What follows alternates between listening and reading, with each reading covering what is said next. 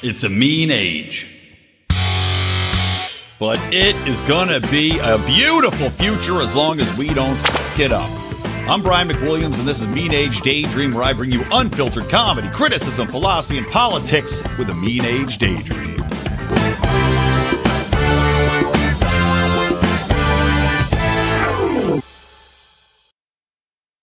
What is up, my lovely buttercups? Welcome to Main Age Daydream with me, Brian McWilliams, your loving host. You'll notice, by the way, I have decided today to live stream to Rumble. Yes, we are on Rumble. And oddly enough, it does work to live stream to Rumble. We uh, post content on there just as we post to YouTube and other places. Of course, we want you to subscribe to the podcast more than anything because that's really where we get our ad sales from. So please do subscribe to the podcast if you haven't already on anywhere you plug your ear holes with uh, noises from my mouth. But as pointed out by uh, Libertarian Podcast Reviews old own Tyler Yanke, it, it is shocking. If you live stream to Rumble, you get so many more views. So we're doing that today. Of course, also people in our Lions Liberty Pride will get it. And I'll give you a little sneak preview of the Good Morning Fuckhead rants that I do for our Patreon crew, in addition to the other content we post at the end of the show, talking about, as I put it, the IRS's six degrees to Kevin Bacon, stemming from a unanimous Supreme Court decision, which gives the IRS powers that I don't understand how don't violate the Fourth Amendment. But again, that's at the end of the show. So kicking off today. On this here episode, I got a lot to talk about.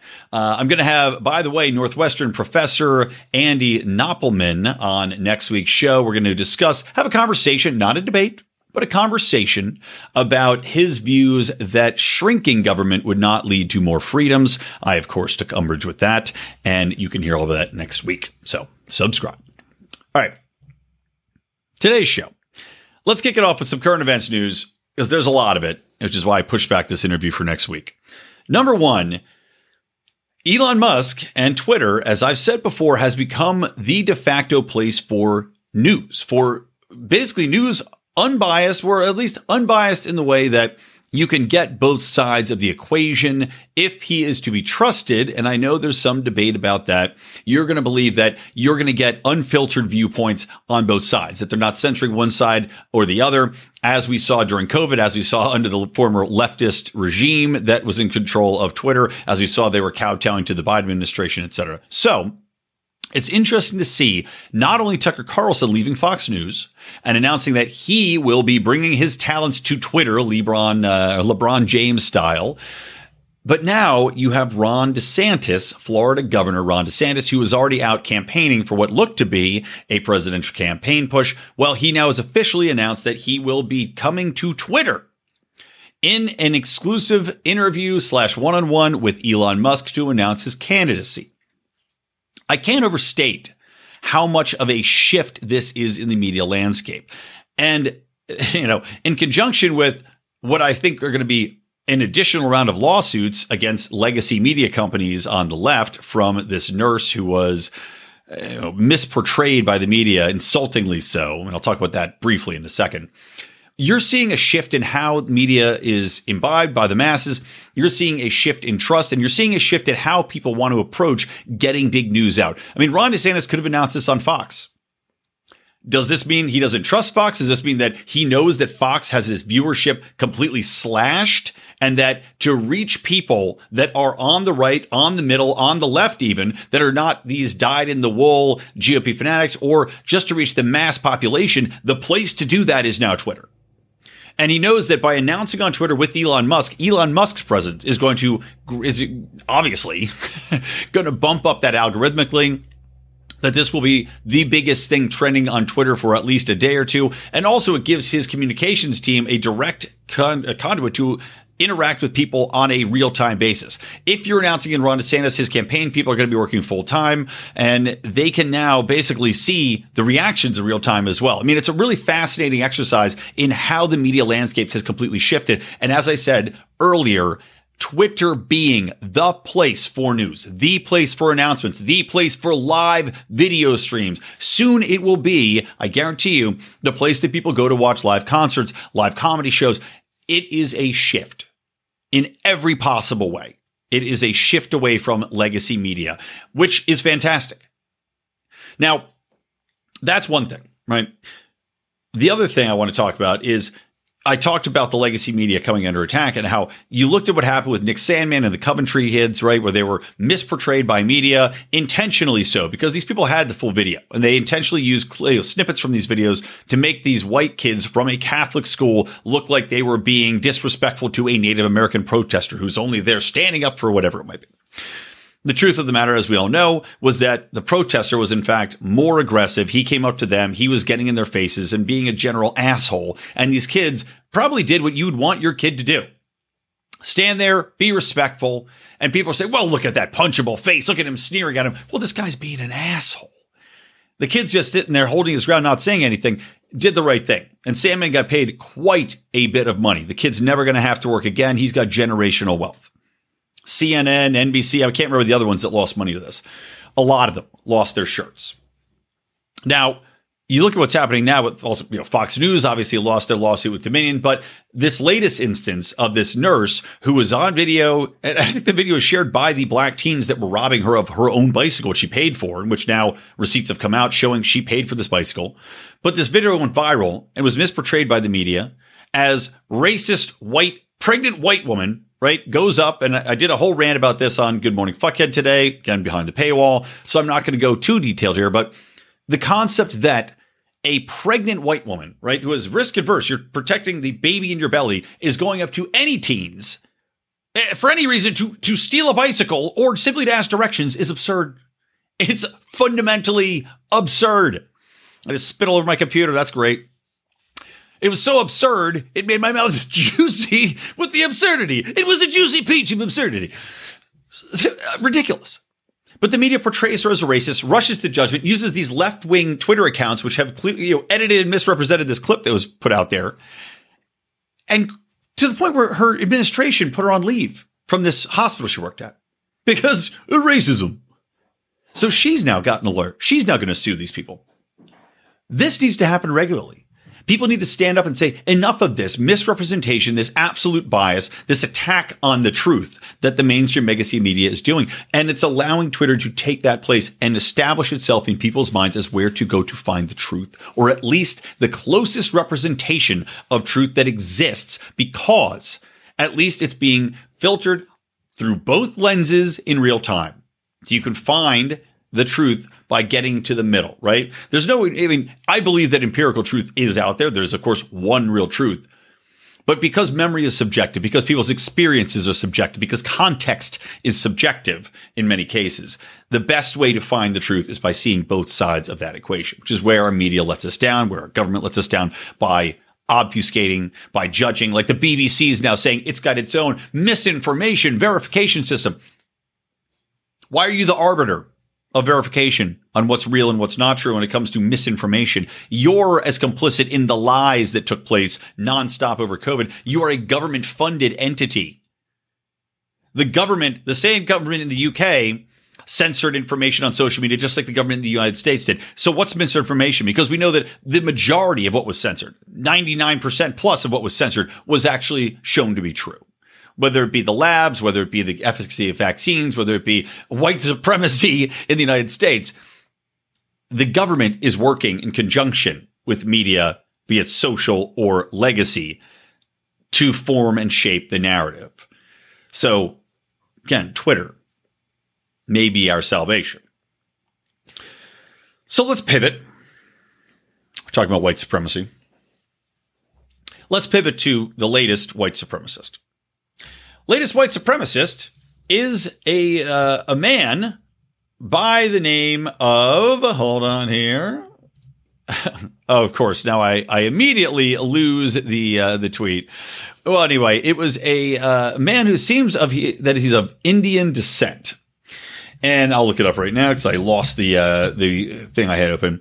Looks like he's of Indian descent, and he drove a U-Haul into the gates at the White House.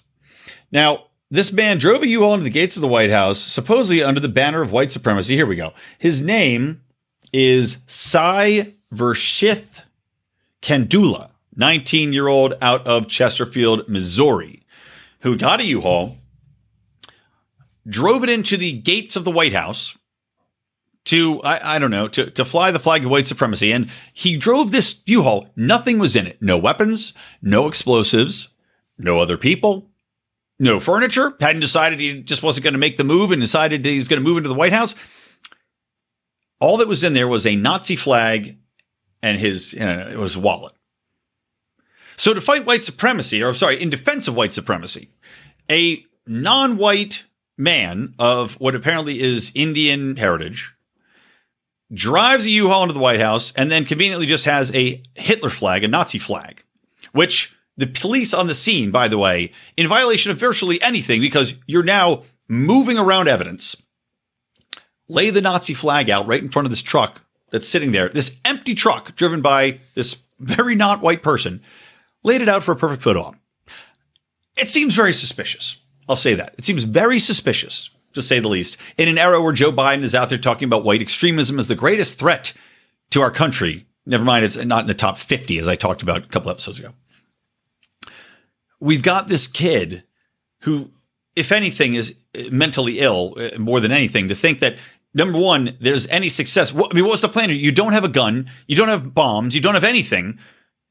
You were going to drive a U-Haul into what the the window if you got through the gates, and you're supposedly a white supremacist, you're going to go kill the white president of the United States, who, by the way, in his ha- in his past worked with Strom Thurmond, uh, worked to put a generation of black men in jail in conjunction with Bill Clinton and his whole three strikes initiative, right? It's not like Joe Biden's got a fantastic history here of being a real advocate for the black community. So uh, you're, you're going to go take out this white president who has a history of keeping down minorities, and you're going to do it with a Hitler flag and a U-Haul all by yourself. None of this is adding up, everybody. I mean, none of it. This is the most confusing attack. I mean, look, is it. I, I, was shitting on the FBI and saying they have to be obliterated from the face of the planet after the Durham report, report came out. Let's take it a step further. Eh, did the FBI help coordinate this? I mean, so often you see these things happen with FBI in conjunction with people are saying the Patriot Front March was just, you know, FBI people that were pretending to be patriots. And honestly, even that's questionable because apparently they pro- processed all these people, the ones that were arrested, they processed them and their masks. Didn't take their masks off to take their photos. What? I, I, what? If you're going to process somebody, if you arrest them, the whole point of the mugshot is that you have a facial record. So they don't take the masks off. I mean, the, the, the disbelief that people have to have to buy into these narratives is mind boggling. And they just keep getting more and more bizarre by the day. I mean, the last quote unquote white supremacist that also went out there was not a white person. And uh, look, I'm not saying that it's not possible to be a white supremacist and not be white. It could be something where these people are, again, mentally ill and believe they're white or believe that white people are the salvation. I mean, this would go against every major mainstream media narrative, which tells us that white people are evil and should be condemned and that we're the, the problem here. But the latest iteration here, if it was an FBI plot, we find this out later down the road, you know, I got to say one more reason to disband them because these people are incompetent even at setting up fake white supremacists to attack the White House. I mean, this is what what fucking brainstorm session where they're sitting around. They're like, all right, guys, got right, we got to think real outside the box here. All right, we got this 19 year old uh, Indian kid. What if we give him a U-Haul? Bob, you've got a Nazi flag in your garage, right? Can you get the Nazi flag? Can you bring it over? Okay, what? Okay, so here we go. I'll rent the U-Haul we'll get this kid. We'll take him off his meds, or we'll put him on extra meds, one or the other. We'll see, we'll see how it works out in the in the time, and we'll uh, we'll give him this car about a block from the White House. We'll just tell him we'll open the gates, right? And then he just goes in there and kaboom! They find the flag. Bob, you're okay with us giving him your Nazi flag, right? It's not signed or anything. You, no, you're cool. Give it. Okay, good. Non-memorable. Okay, let's go, guys. Like, what the fuck is happening here? Yet, this will be used as an example of how white supremacy is on the rise in the United States and how it's it's the problem here. It's it defies words. another episode or another another uh, topic. Excuse me. And this is I'm just going to hop around. There's there's so much that happened in the past few days. It's, it's hard to put a beat on it. And this one honestly just pisses me off. I just want to talk about this this HBO Max thing that just happened. When we're talking about uh, things that defy belief, the white supremacist brand being turned on its head with all of these non-white uh, white supremacists. I just have to get this off my chest because it really pissed me off today. HBO Max as a service that exists in the streaming world, right? And streaming companies are, are just gone to shit. I was just shaking my head and laughing at the gym yesterday because Marvel has just been taking its lumps for all this woke identity garbage. You know, the MCU, as some people have put it, where they're either changing the race of superheroes, right? They're changing the gender of superheroes, or they're just rolling out all these other, you know, female super identity politics like Miss Marvel is, you know, Ms. Marvel, whatever it is, is this, you know, Indian teenager that nobody likes. It was a show that completely bombed on Disney Plus. Nobody watched it, yet they shoehorn her into this latest, latest, uh, what is it? Is it Miss Marvel? Captain Marvel movie with that insufferable actress. It's just so annoying. So they shoehorned her in there, and everybody's like, who cares? And this movie, this new movie, I think it's called The Marvels, has been delayed like three times or four times because it just seems like another turd nobody wants to see.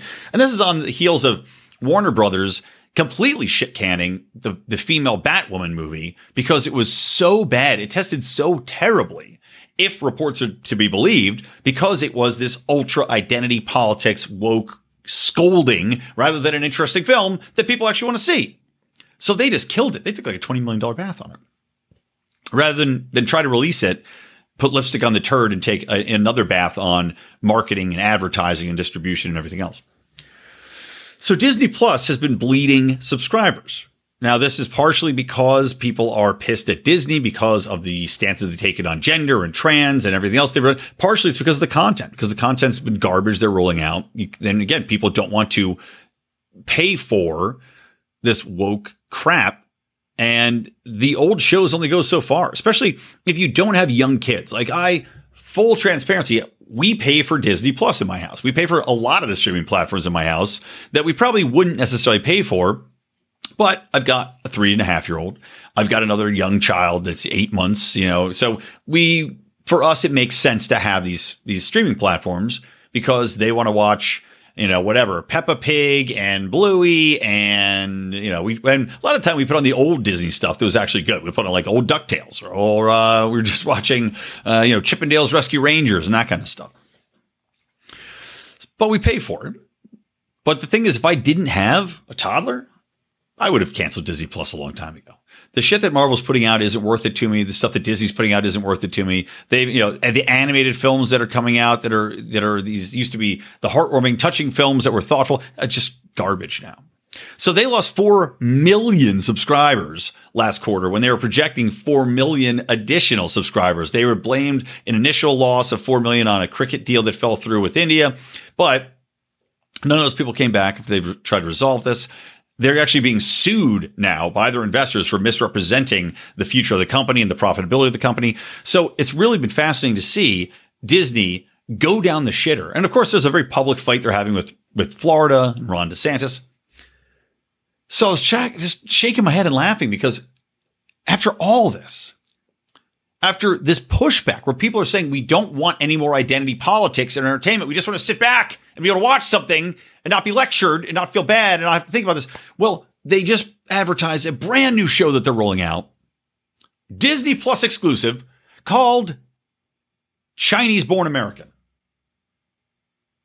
That's the name of the show, Chinese Born American. And it's, uh, I don't know, a superhero show. I guess, I don't know, maybe it's tied into Shang-Chi and the Rings of Power. I, I don't know. I don't know. I'm not going to find out because I don't care. Who's going to watch this show? I'm guessing Chinese born Americans? All right. How, what segment of the population are Chinese born Americans? Outside of that segment of the population, how many people are going to tune into a show called Chinese born American? Nothing in the title tells you that it's a superhero show that you might like. I wouldn't tune it in either either way. Again, I'm uh, aggravated with identity politics. Everybody is identifying as, you know, this, that, or the other one because we're told that that's very important color of your skin, where you're from, what your race is, what you speak. But the thing is, the majority of people now, especially the younger generation coming up, and I know this from fact just from knowing a lot of Asian Americans, it's an offensive question. I always thought it was a little bit stupid to be offended by it, right? But it's an offensive question to a lot of Asians. If somebody goes up and says, Hey, where are you from? A lot of them will get pissed and say, America, I'm an American, I was born here because it's insulting to presume just because of physical appearance that somebody isn't from here and they identify as American. They don't friends. I'm a Chinese born American, you know, like it's just fucking idiotic. And for Disney, after everything that's happened, to roll out a show, did they test it? Did they did they think about what the reactions would be? A show that legitimately is solely focused on identity politics for the title. Now, maybe the show has nothing to do with it, but I gotta think it does, considering it's called fucking Chinese born American. Is the next show going to be called Nigerian born Canadian? I mean, what the fuck? Stupid. So, anyway, streaming industry is taking its lumps. HBO Max has one of the better offerings. Now, technologically, shitty had streaming issues that really pissed me off. And actually, we've been watching the original Scooby Doo's on HBO Max with my daughter, the toddler. So they have HBO, used to be HBO Go. And this is a, a, a perfect example of how you can fuck up your brand. As you know, I am a branding expert. I'm a public relations expert. This is a perfect example of fucking up your brand and turning the hierarchy of branding on its head. Because typically what you want, you want to have a master brand that everybody knows and likes and appreciates, and then you build in under that brand. Not HBO, not Warner Brothers, right? There's Warner Brothers, Discovery. Now it's HBO. And Discovery Plus is the boondoggle, right? They launched Discovery Plus. That thing sucked balls. So now I think they're wrapping it all under what the new streaming service is called, which is Max. But it started as HBO Go. That was an app. You downloaded it, it played HBO. Then they decided it was going to be HBO Max. So that app didn't work anymore, HBO Go. No, couldn't just have the same thing and change the name and change the. No. You download another app called HBO Max. HBO Max had HBO content plus some other content plus stuff from Cinemax. Max. Okay, perfectly fine name and title. Technology was still a little shitty. Again, buffering issues. Now they've rolled out a new platform called Max. And this has all the crap from Warner Brothers and HBO and Cinemax and whatever else they, you know, Discovery, whatever else they want to put there. But it's just called Max. And you have to download another app. So, you know, three times you fucking downloaded a new app for this, this same basic content. Now, granted, it's expanded under this new Max content, right? But your brand that everybody knows and loves is HBO. If you're going to rebrand it off of HBO Max, which already encompassed, as I said, everything. It's HBO, which is associated with award winning content. They had great catchphrase. It's not TV, it's HBO, right? Home box office. People remember it. It's been around forever. It has a legitimacy around it. It has an aura of quality around it. People used to pay. It was the first real pay for program. It still has that aura of like, you're paying for HBO. You've made it, baby. You're getting your money's worth. These fucking idiots. This goes to show you how stupid people in Hollywood are at the studio level why they make such dog shit content, how stupid people in branding are. Like the, the chick who did Bud Light's campaign that has destroyed that brand must have been freelancing or moonlighting for HBO during this, for Warner Brothers. So instead of keeping the perfectly fine HBO Max brand, they now have rebranded it to Max, new app, which by the way, people can't log into, having trouble getting onto it. And then it keeps crashing. Again, chef's kiss, beautifully done, perfect launch. They now rebrand it to Max. Max has virtually no customer identification. It has no brand to it. It was associated with Cinemax, Cinemax, which is not associated with high level content, and to most of us is associated with late night skin flicks. We called it Skinemax. So third rate porn where you're trying to jerk it, but a candlestick keeps getting in the fucking way of the cunnilingus. That was Cinemax. So they now downgrade to Max, a launch so prolifically fucked up that they had to relaunch another logo. It just said Max, right? and they changed color from purple to blue in the app. It just said Max. And everybody went, what the hell is this stupid shit? And so now to clarify what it is, it says Max. I'm not making this up. Your home for HBO. if you have to tell people, if you rebrand away from a perfectly good HBO Max, it says everything right there, to Max and drop the HBO, and then have to put in under it the place to watch HBO, you have fucked up your launch so badly that you should be sitting in a forest with one of those little Japanese harikari blades and inserting it into your guts and making a smiley face. You should be fired. All these people should be fired. It's mind bogglingly perplexing that they went through this exercise. But it goes to show you just how stupid these people are. It's a wow moment. Okay. Next topic. So there's a couple of things. While we're talking about entertainment, I'm going to talk about the trans issue a little bit. Now, again, I have gone on to talk about the trans issue, how under anarchy, I believe that there are benefits for trans people, right? I have nothing against trans people, but I'll tell you what I do have problems with. I do have problems with uh, medicalization and propagandization of young children in regards to this movement. I have a problem with a medical industrial complex that is solely focused on affirmative care that I think overlooks a lot of mental health issues and jumps the gun. Uh, I have a problem with children that are now coming to regret their decisions, and you're seeing a lot of lawsuits, as I said. And I have a problem with people that are utilizing this not only for profit, but also as a means to get attention. And I mean that from a parental and child standpoint, because trans certainly does seem to be the new goth in that people are identifying it as a way to get a victim status, to get attention for being different and unique, because essentially you identify as trans and now you're a special little flower with special little abilities and nobody can say boo to you and everybody walks around and treats you like you're, you know, you're um, a very special person. So, two things. And one of these things speaks to the broader problem with what's going on with the trans movement and why I told people that, and I got an argument about this with uh, talking about trans right activists, where I have no problem with the trans movement. I have the problem. I have a huge problem with trans rights activists, and I don't think these things are coinciding in many cases. I think that trans right activists do not speak for the broad majority of trans. I think that their actions, which are many times violent, many times vicious, um, you know, calling people TERFs and saying that TERFs have to be murdered or be raped or be, you know, all number of things, heinous things. And you see a lot of these actions of protest that are, are pretty evil.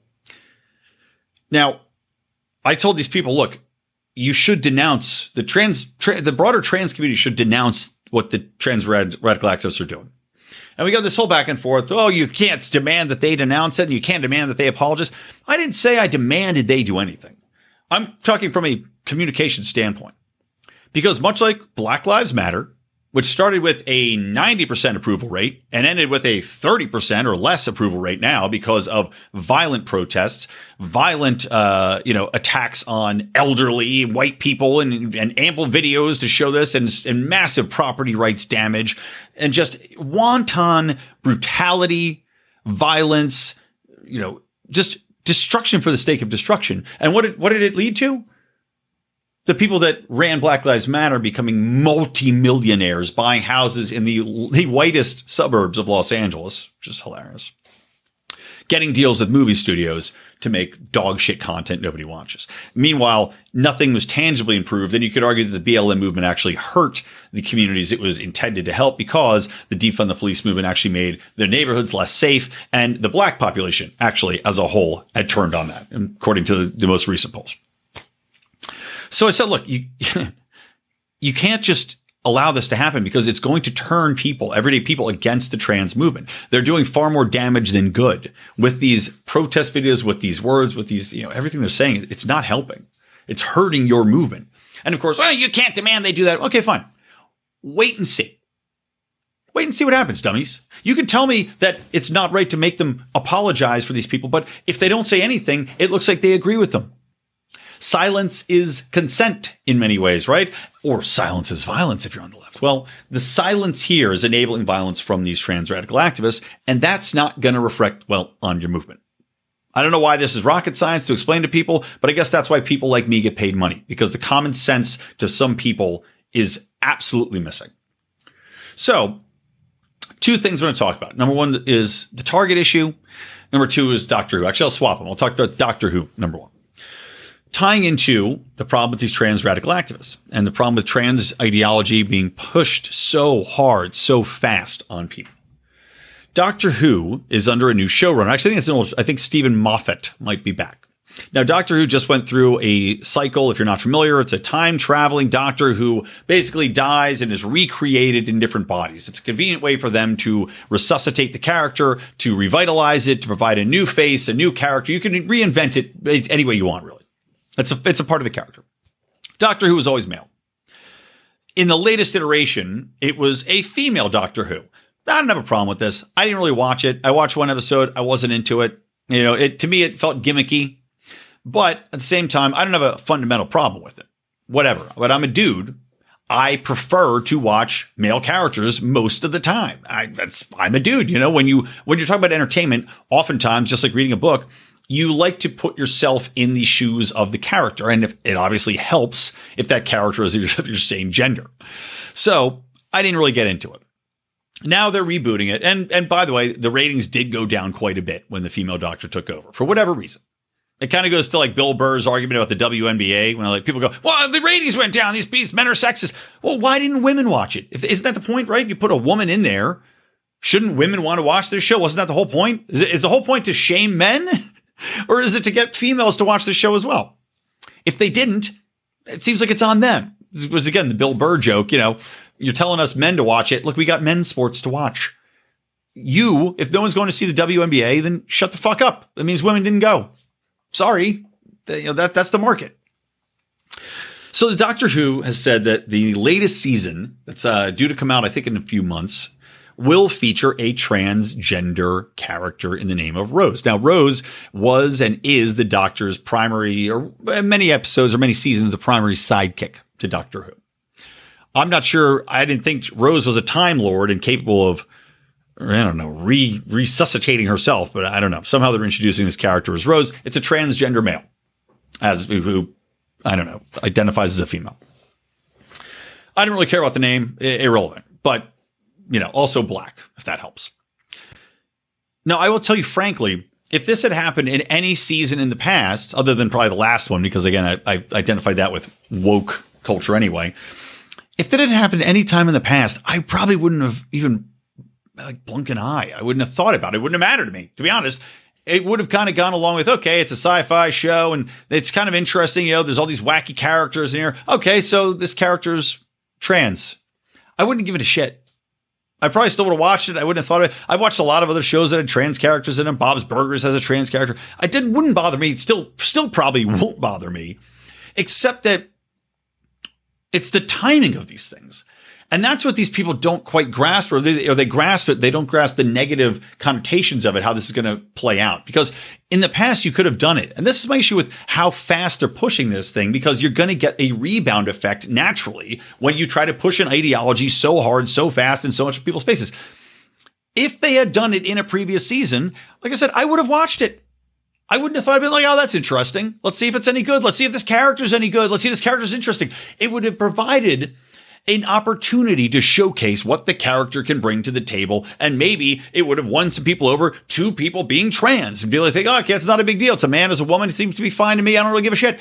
But the problem is now because of this cultural warfare, when you shove a character into the show at this time, in a prominent show and then make a fucking huge deal about it as they're doing, you're going to piss people off. Because now it's not just a character in a show. Now it is a political and cultural statement of ideology masquerading as a character in the show. That's what it's going to boil down to. Whether or not that's going to be the character as written, I don't know but I'll tell you the perception, and that's the perception. Okay, let's talk about the Target trans issue now. Now, there is a company that is, oh, Yasmin Finney. Sorry, that's the trans person in the new Doctor Who, Yasmin Finney. Okay, so Target There's a Target story. Target's taken some heat because number one, Target's been a long time, just like D. Snyder, right? A long time advocate, ally, if you want to call it, for LGBTQIT, uh, XYZ, third nation, whatever the fuck spirit animals. And they've had clothing that would represent that. Okay. I don't have a problem with that in any way. Now, what I do have an issue with, and I've said this before, is when Target starts to cater to a minuscule section of the population by changing around what's in different sections of their store and putting girls' places and boys' places and mashing them all into one. Mainly because as a consumer, it's unnecessary and it's stupid and confusing for me to go into a store where I'm trying to find shit for my daughter and having to say, okay, well, now all this is crap is mushed together. I'm trying to find one certain thing. It's like if I go into a grocery store, I don't want to have the sausages next to the canned peas, next to the milk. I want the shit in the section so I can find the shit that I need to get to quickly, get in, get out, and go on with my fucking life. Okay. So Target, though, has come under fire not only for that aspect, but for the broader aspect now of offering in the children's section swimming suits that have extra room for dicks and chest binders for little girls. These things I can understand people getting upset about because it goes along with the entire issue we're having here, which is the normalization of transgenderism to children that are arguably way too young to understand it. If you want to have a chest binder in the teenage girls section, even that, I would say if you want to find a chest binder, I'd prefer it be in a specialty place. I prefer you have to seek that out. But I understand it, right? I'm not going to boycott Target over it. Same thing with the swimsuits that have extra dick room. I'm not happy Target is stocking it. If they want to do it, that's their prerogative. I'd prefer that be in a specialty location where people can find that if they need that extra room.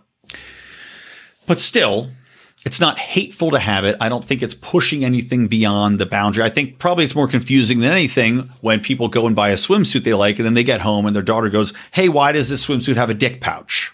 Because it's clearly a girl's swimsuit. Confusing again. So this latest thing has come to the forefront though is people are saying that Target is working with, and this is factually accurate, working with a designer who has a as its forefront uh, for the design brand a gay well actually i should say a, a woman who has had the surgery to chop off her breasts and now identifies as a man. This is uh, ab ab Prelinuk. i'm not i'm not great with these names. Abprallen yeah Abprallen is the brand Abprallen uk and this brand, even though the designs in Target are very focused on LGBTQI trans, right? The brand has Satanist imagery, and the owner of the brand basically says, you know, on record many times, I'm a big fan of Satanism. It's great, fantastic. Everybody should be a Satanist, right? Okay. So you can understand people on the right or, or religious people would get offended by this. Those brands aren't in Target, though. And I do not have a favorable opinion of people going after people's uh, opinions on products that aren't in the store, boycotting a store because they're doing, you know, work with this brand that does something else somewhere else. I think that's a little bit stupid. I could get it on a level of, okay, they should vet the people a little bit more. But to me, it feels a little bit too cancel culturally. If they have multiple lines there's a lot of places that have multiple lines that are catering to specific portions of the population. And if anything, I should say that's the way it should be. As I said, seek it out. If you need a bathing suit, a girl's bathing suit that's got room for a dick, well, seek it out. People are not being provided Satanist gear at Target. They have to seek that out somewhere else. Okay. What I do have an issue with though is Target's having children's clothing right? That is like for toddlers, for babies, for kids that are very adolescent, that is leaning into this gender slash culture identity bullshit war that's going on right now, right?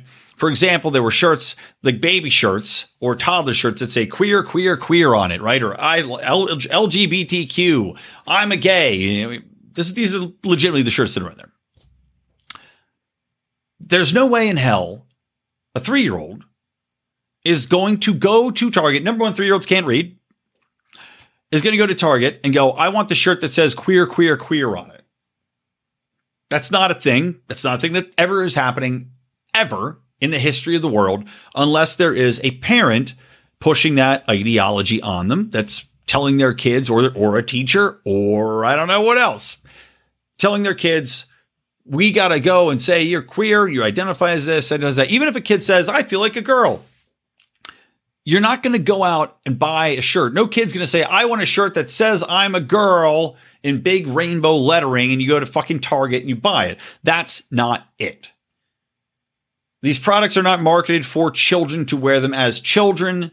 These products are marketed at adults, at parents who want attention or at children who want attention. I have a very hard time believing that anybody who legitimately identifies as trans, who's going through gender dysmorphia, who believes they are a boy in a girl's body or vice versa, is going to go out and buy a shirt that says, Hey, I'm a trans. What mostly people want as a whole, and I believe this of the trans population as well, and trans people that are watching this, please let me know if I'm wrong here. Not trans activists, mind you, real trans people. Tell me if I'm wrong here, but don't you just want to live your lives in peace? Don't you want to be left the fuck alone, as we all do? I'm a libertarian for a very good reason. I want to be left the fuck alone. I want you to be left the fuck alone. Don't you want to live your life in peace? Don't you want to live your life as normally as you possibly can? If you don't, if you're, I mean, and that basically entails, you know, if you identify as a woman, fine, you're, you're going to wear normal women's clothing, right? You're not going to go out with a giant sign that says, I got a dick, but also titties. It's, you know, that's not going to be a thing that you do if you want to live a normal life and be left alone. And I know people say, well, living trans isn't normal. No, it's not a normal life. And we need to acknowledge that as well. It's not normal. It is not normal. Nor do I think should it be viewed as normal. But respectfully, we can say, okay, we identified this thing. It exists. We're going to treat these people with respect. Fine. But those people aren't going to go out there and buy a shirt that says queer, queer, queer, trans, trans, trans, and wear it around and try to attract attention. Otherwise, that's not somebody trying to live a normal life. That's not trying, trying to live a happy life. That's trying to antagonize. That's trying to get attention. And it's, that's a very different issue than identifying as a different gender and authentically trying to live your life in the most happy sense. That is trying to push a cause, trying to get attention, trying to essentially wave a flag in the air that says, everybody come here and look at me. And that's what most of this, I think, is about. Like I said, this is the new goth. This is the new way to get attention, to get special privileges for parents and for children. And the people that Target's marketing this shit to are those parents like Charlize fucking Theron who really want to get attention for the fact that they have a trans kid. They're the ones buying the shirts that say queer, queer, queer and putting it on a two year old. The two year olds that, that, well, two year olds don't know what the fuck they want to wear other than a pattern or a design. They don't know what it says on it let's say an elementary school kid wears a shirt that says queer, queer, queer on it, old enough to read. That kid also wants attention more than they want anything else. And that's marketed towards generating attention. That's what I have an issue with. Now, I don't think a lot of the people boycotting Target have that same issue. They're probably coming at it from a little bit more of a fundamental issue again with religion, with the propagandization of children, uh, and worries about where that leads. But my argument, I think, also holds merit in that it cuts to a core of this issue, which is attention seeking. All right, there you go. Let's talk about a couple more things real quick and then we'll wrap it up. A little longer episode, but I'm feeling good today. I'm feeling fine. I'm doing this episode a little earlier. Get me some nice lunch after this. Okay, um, real quick, I just want to talk about this horse shit with Zelensky going around. You know, the the Pentagon magically found three billion dollars more that benefits Ukraine. Oh wow, isn't that incredible? Biden just said there's another three hundred fifty seven million dollars we're going to give to them. Right, money laundering one hundred and one. The UK Zelensky just did a whole big trek around the UK, hugging people, and you know, like what a great guy. And Canada, oh, the Canadians, they love Zelensky. It's really fascinating. And Robert F. Kennedy Jr. has talked about this, but it's something that's fairly common knowledge now because it's come out. It's, it came out in the Ukrainian documents, and, and people have said this on the United States side, the military uh, generals. Well, that Ukraine is basically just an Afghanistan for the Soviet Union once again, because the Soviet Union got its ass kicked in Afghanistan. There was argument that they want us to get sucked into Afghanistan, which worked for 20 years right? Complete waste of time, money, uh, thousands of people murdered and displaced for no good reason. And now generals, U.S. generals, are on record saying, well, we wanted to make sure that this is a, uh, a process that really depletes the Russian military, making them incapable of functioning anywhere else in the world because they're now in this boondoggle, uh, this swamp, this trap in Ukraine. And they're more than happy to keep that trap going, to keep it as ongoing, as cumbersome, as injurious as possible, not only to Russia, but because fuck Ukraine. And I've been arguing this from the get go that from a humanitarian perspective, you want this war to end. Ukraine is destroyed, absolutely ravaged. They're getting their asses kicked. We know that again from these leaked documents from Discord as it was always apparent to anybody really paying attention that Russia was winning this war. There's no possible way Ukraine is beating them, as the mainstream media was telling us. We know that's fundamentally a lie in every way. Despite all the money, despite all the weapons, despite all the tactical uh, support that we're giving them, Russia had more troops, was better armed going in, and Ukraine had to play catch up the whole time. And at this point, the country has been decimated. They just recently gave up, was it uh, Bach? Uh, blanking on the name of the city, but the stronghold they said would never fall. Of course, it, it fell. Russia's taken it. But the United States is more than happy to continue to pour money and weapons and time and troops and uh, everything else into Ukraine, as is the rest of NATO, to keep Russia embroiled in this conflict. And they could give zero shits about the number of Ukraine lives lost, which are at least three to one what Russia's losing in a country that, I mean, at this point, has made it illegal to escape, right? That's factually, I talked about this many months ago. They made it illegal to escape. You're not allowed to get a passport to leave. You're essentially the draft's there. Even if you wanted to, if you don't believe in this fight, you believe that we're being taken advantage of as Ukrainians, you can't leave the country. Zelensky's outlawed their major religion. It's just depressing to think about that at the end of the day, this really looks like more and more that it is a trap that's set for Russia because they knew Russia wanted these regions. They wanted, you know, they need to protect uh, Crimea as a warm naval base. They set this trap, and now the Ukrainians are just stuck in it for God knows how long. And as I've said as well, the people that are going to be paying for the reconstruction of this when it's all over, should Russia not take over the whole nation, which I don't even think they want, what's going to end up happening is they're going to call a ceasefire. It's going to get negotiated where the Donbass region uh, goes to Russia, where Crimea is, of course, still with Russia, and the rest of Ukraine goes back to being Ukraine. And American taxpayers and to a very small extent, NATO will pay for the reconstruction. That's what's going to happen. But it's just unbelievable. And it just keeps on going. Okay, last two things. I've got to play you this video of a psychopath. So this is at Hunter College in New York City, showcasing the people that are entrusted to teach your children, to be safely around your children, and also to mold the future are psychopaths. This is Hunter College is a notable, very left, extreme left uh, college in New York State. And this video just came out yesterday from the New York Post, uh, two New York Post studies here.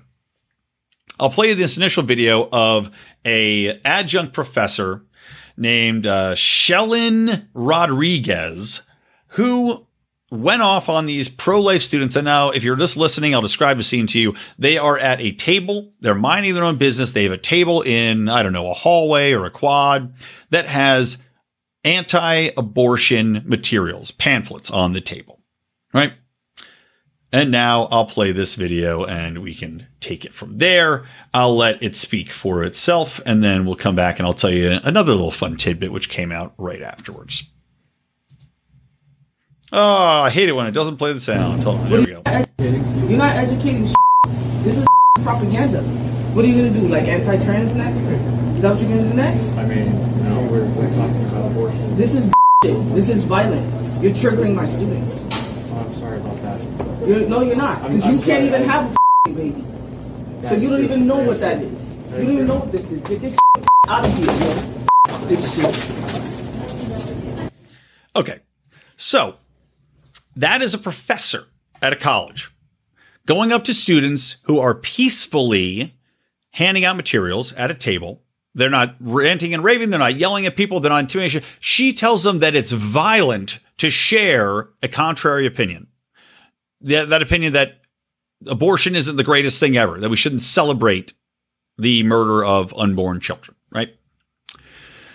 So you've got this fucking piece of shit woman going up, yelling at these kids, cursing them out, telling them that they're not educating shit, essentially, you know, again, trying to censor them, trying to inhibit their their free speech. Not only that, but then she gets violent. She tells them, she tells them it's violent for them to stand there handing a pamphlet out quietly and peacefully, and yet gets violent. And it, tell me this isn't a recurring theme.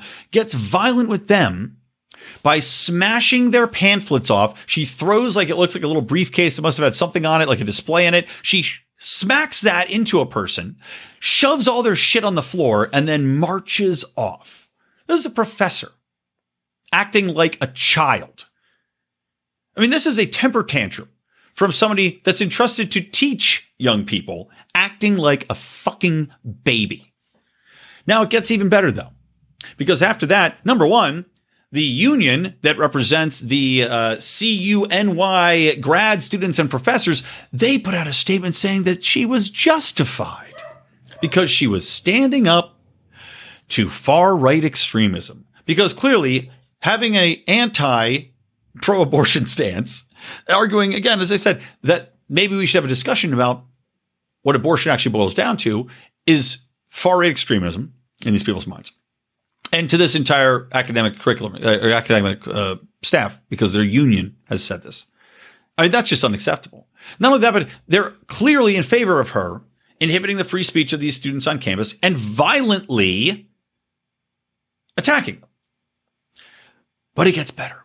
You want to see just how crazy this person is? Okay, well, let's go to this another story. Let me share my screen so you see the pictures here of this psychopath who who should have been fired. She should have been fired or at least suspended while they investigate this issue by the school, by Hunter College in New York City. But here we go. A New York Post reporter went to her apartment, which you're, you know, he went in the apartment. He didn't go, he didn't, I'm sorry, went into her apartment complex. He's in the hallway. He knocks on her door. This crazy ass motherfucker comes to the door with a machete and screams at him to get the fuck out of here. Now, I'm looking at the pictures because they had a photographer there with the reporter. You can see the picture of her holding a machete to his neck. She came out of her apartment. She didn't even have to open the door. She didn't have to come out of the apartment. She didn't have to talk to him. She could have simply say, I'm not talking to you. The guy knocked on her door. She chose to come out welding, wielding a knife, put the knife to his throat in a threatening manner, and then threaten him, yelling, Get the fuck away from my door, or I'm going to chop you up with this machete. Again, this is a woman trusted to teach children. Now, not only did she threaten them in the hallway, but they left, right? They left.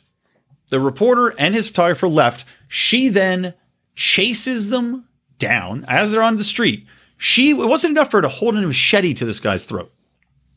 She puts a hoodie on because it's cold outside, puts a hoodie on, comes outside still with the machete, chases them down the street screaming, Get the fuck off my block, and then assaults the photographer by kicking him in the shins. This person is a teacher. this person should be fired. She should be barred from being in any student, anywhere around students. I mean, I'm talking restraining order from being around students. She should be shamed. She should be canceled, rightly so, for being this depraved. But this goes to show you the people that are welcomed, that are normal in these academic circles, are this deranged. That this is acceptable behavior to the point where her fucking union put out a statement supporting her. Wonder if they're going to retract that. All right. And last thing, guys, I'm going to allow this to speak for itself for the most part. I'll play it. I may weigh in, but this is a sample. So, as I talked about, this IRS, the six degrees of Kevin Bacon IRS bullshit is astounding. I'm going to play a good morning fuckhead rant. These are just audio only. It's five minutes long. I might pause it to add a little something at the end, but let me go ahead and play this for you. You get a taste of our bonus content. Again, patreon.com forward slash Lions of Liberty or lionsofliberty.locals.com. And uh, you won't believe that the Supreme Court in unison said that this was okay. Good morning fuckhead. Who's the fuckhead? Is it me or is it you? I don't know. Let's talk about crap. Good morning, fuckhead. Good morning, fuckheads. Incredible story here in that the Supreme Court unanimously has ruled in a delinquent taxpayer case that the IRS can secretly obtain bank records of third parties when collecting on taxes owed. I don't in my fucking brain understand how this doesn't violate uh, the Fourth Amendment, frankly. Because basically what happens here is that the IRS wants to investigate people for tax evasion, tax fraud, whatever else. So they go and they seize their bank records, right? They do investigation. This ruling has now essentially permitted the FBI, or sorry, the FBI, the IRS to not only do that, but also to obtain bank records for people associated with the person they are investigating. Now, conceptually, I can say, okay, I get this because you're investigating this person. You're trying to find out how these other bank records impacted their illegal use or legal use of funds. However, on a basic constitutional slash privacy basis, there should be a notification to that person. There should be a warrant that has to be given. And if I'm that, if I'm just basically looking at this on a thousand foot view, you now have an IRS, which is basically going to have access and will abuse this fucking privilege, by the way, 100%, to investigate people beyond who they're already investigating, right? Clearly, if they're saying you can access third party bank records while during investigation, and then guess what's going to happen? Well, probably now that's going to spawn yet another investigation because now you have access to their bank records. Well, you know, we have this questionable uh, interaction between these two parties, one of which is being investigated. Well, I guess we should audit and investigate this other third party. And then what's going to happen? Oh, that's right. They're going to go into their bank records and now they have access to somebody else's bank records and all their third party contacts. This is the fucking Kevin Bacon of investigations into your private banking records. This is unbelievable fucking bullshit. And yet, justices, including Gorsuch, had said that they are totally fine with this. Totally fucking fine with this. Now, I don't know at this point what you can really do, right? I mean, now it's codified. Now there's precedent set for it. It's a unanimous ruling. So unless we somehow completely abolish the IRS, which of course I'm 100% for, I don't know how you even push back on this. I, I legitimately don't even fucking understand how you can push back on this. Justice Roberts wrote, Congress has given the IRS considerable power to go after unpaid taxes. One tool at the service's disposal is the authority to summon people with information concerning a delinquent taxpayer. Generally, the IRS is required to provide notice to anybody named in a summons who can sue to quash it. However, this is an exception to that general rule. They're allowed to re- request the production of books, papers, records, and other data from any person who possesses information concerning a delinquent taxpayer. Any person who possesses possesses information concerning a delinquent taxpayer. That is unbelievably broad. Unfucking believably broad. I mean, I just, I just cannot believe it. And now, you know, Gorsuch again, back this up. I, I just, I, I just can't believe it. And the uh, the lawyer, or sorry, Paul Sherman, counsel for Institute of Justice, a nonprofit public interest law firm, uh, expressed the same alarm I did. This is from an Epoch Times article. The ruling raises serious Fourth Amendment concerns. Thankfully, the court stressed that its ruling was narrowly focused on the question before it. In a future case, the court should address the constitutional limits of the government's power to demand access to people's most sensitive financial information. Yeah, yeah, they should. But as I said, now there's fucking precedent. Now there's broad based precedent and the IRS is going to use this as a green light to go ahead. And as I said, Kevin Bacon the fuck out of this motherfucker. I just, I am just at a loss for words. All right. Well, sorry to bring you down on a Monday. Good morning, fuckheads.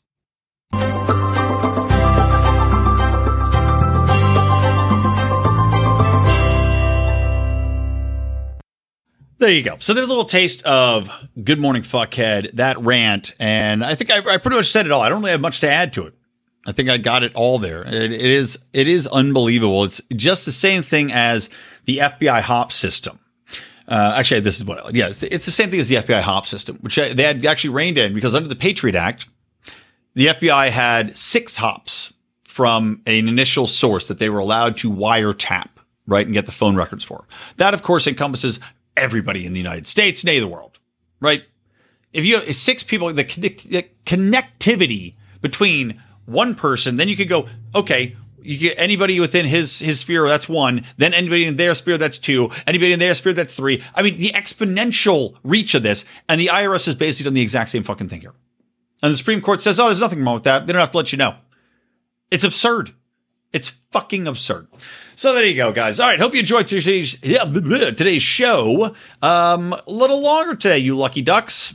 So, as a thank you for this extra long episode of excellence, you can subscribe to the podcast. Please do not only to mine, they have the solo feeds for Mean Age Daydream and for Finding Freedom. Of course, our Monday show with John Odermatt.